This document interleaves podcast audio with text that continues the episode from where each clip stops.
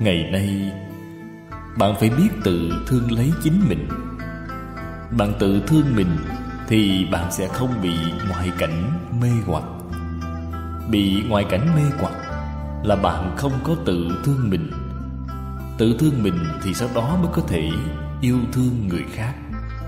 Người không biết tự thương mình Thì làm sao biết yêu thương người khác? Đâu có cái đạo lý này.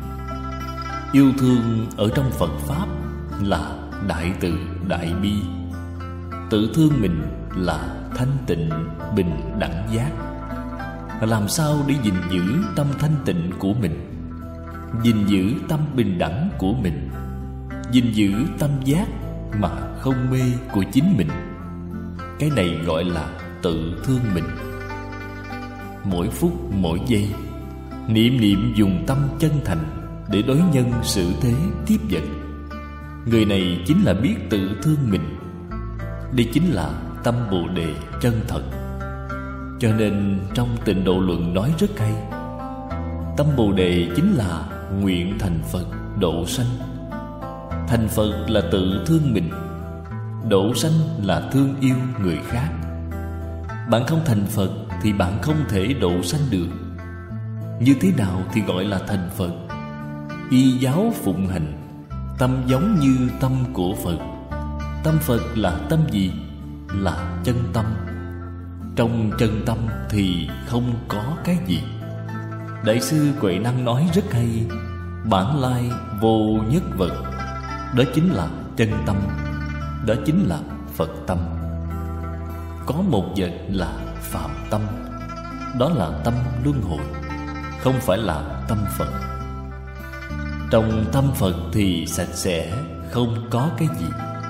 Tôi thường khuyến khích đồng tu, buông bỏ tự tư tự lợi. Các vị nên nhớ kỹ, nói tâm phật chính là nói chân tâm của chính mình. Trong chân tâm không có tự tư tự lợi, trong chân tâm không có danh vọng lợi dưỡng. Trong chân tâm không có ngũ dục lục trần, trong chân tâm không có tham sân si mạng mười sáu chữ này, chỉ cần bạn có một chữ, vậy là bị chướng ngại nghiêm trọng rồi. Không những chướng ngại bạn giảng sanh, chướng ngại bạn khai ngộ, mà còn chướng ngại tín nguyện của bạn nữa.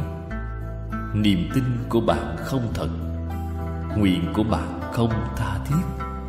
Vì sao vậy? Vì bạn có những điều này xen tạp ở bên trong. Nó sẽ phá hỏng chân tính thiết nguyện của bạn. Là cái đạo lý này. Tôi cũng thường khuyến khích mọi người học phật tu đạo nếu muốn thực sự có thành tựu, phải buông bỏ ý niệm khống chế mọi người ở sâu thẳm trong tâm của chính mình. Không nên có ý niệm này ý niệm khống chế tất cả người sự vật là không nên có. Đó là gì vậy? Ý niệm khống chế là vô minh. Si mê không phải là điều tốt. Trong chân tâm không có, ý niệm chiếm hữu không nên có. Mọi người đều biết, tham sân si được gọi là ba độc khống chế là ngu si, chiếm hữu là tham ái là tâm tham. Đối lập chính là sân hận. Tham sân si có hình dạng ra sao? Đó là khống chế, chiếm hữu, đối lập. Đây chính là tướng thể hiện của tham sân si. Tướng này trong nội tâm vô cùng vi tế. Đó là gì vậy? Đó là cái gốc. Cái gốc của bệnh. Chúng ta làm như thế nào để trừ hết tham sân si là bắt đầu từ chỗ này. Đối với tất cả pháp thế xuất thế gian, tất cả người, tất cả sự, tất cả vật, nhất định là không có ý niệm khống chế. Nhất định không có ý niệm chiếm hữu, nhất định không có ý niệm đối lập. Lúc này tâm của bạn vui sướng biết bao chân tâm bạn sẽ hiện tiền.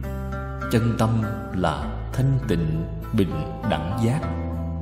Giác là không si, Thanh tịnh là không tham, Bình đẳng là không có sân hận. Cho nên trái ngược với thanh tịnh, bình đẳng giác là tham sân si. Trái ngược với tham sân si là thanh tịnh, bình đẳng giác. Thật sự đã minh bạch rồi. Trích lục từ Kinh Vô Lượng Thọ Giảng Ký Tập 367